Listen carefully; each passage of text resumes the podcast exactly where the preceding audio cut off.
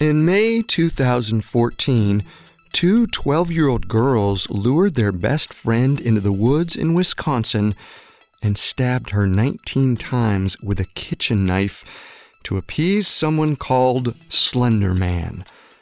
But do you know where the two girls were when the police apprehended them?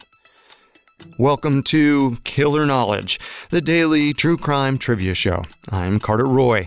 It's time to play along with your friends, family, or fellow true crime fans.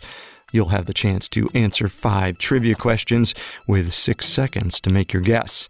Let's play Killer Knowledge. In 2009, a website invited users to create and share paranormal images through Photoshop. A user named Eric Knudsen posted 2 photos of children haunted by a tall, shadowy figure with tentacles for arms. Question number 1. What does Slender Man usually wear? A. A long black cloak. B. A suit. C. Nothing.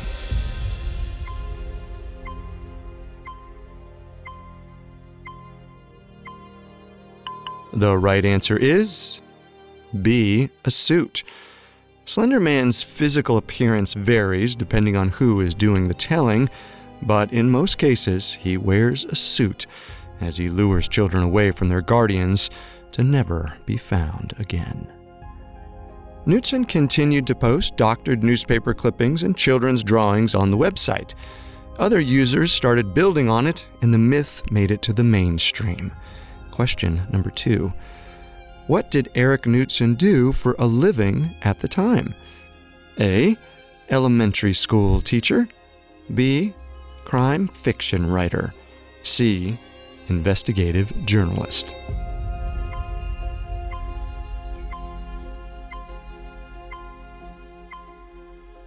The right answer is A. He was an elementary school teacher. Knudsen, who had a young daughter himself at the time, told reporters he was shocked how widespread the story of Slender Man became. The story eventually made it to 12-year-old Anissa Weier and Morgan Geyser.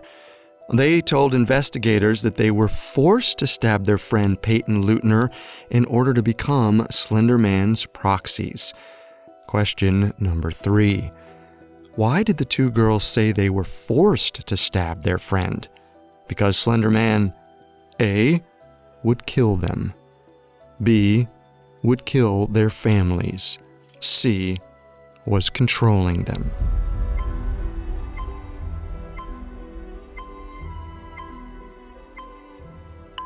The right answer is B. They believed Slender Man would kill their families if they didn't stab Leutner. Weier and Geyser ultimately stabbed Leutner 19 times and left her in the woods to die. Leutner survived the attack. She was later found on the side of a road covered in blood, having crawled there to get help. Question number 4. Who found Leutner? A. The police. B. Her parents. C, a passing cyclist.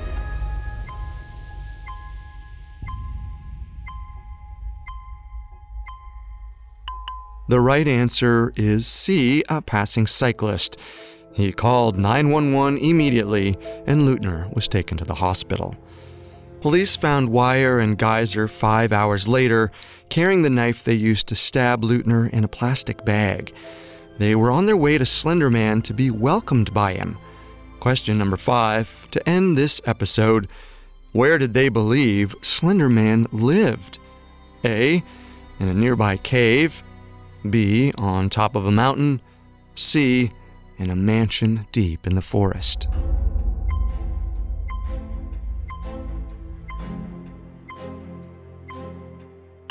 The right answer is C. In a mansion deep in the forest. The two girls had planned to walk almost 200 miles north of the crime scene. They had packed granola bars, water bottles, and photos to remember their families by. Even though Weier and Geyser pleaded guilty, They were found not guilty by reason of mental disease or defect and sentenced to time in a psychiatric hospital. And as for Slender Man, mentions of him have died down on the internet, although stories of him can still be found.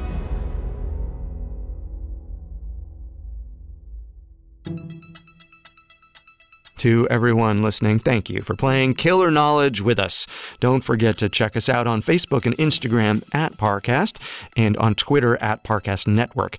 And you can also listen to more episodes of Killer Knowledge and other Parcast originals on Spotify or wherever you listen to podcasts. I'm Carter Roy. Join us again to find out if you can call yourself a true crime expert.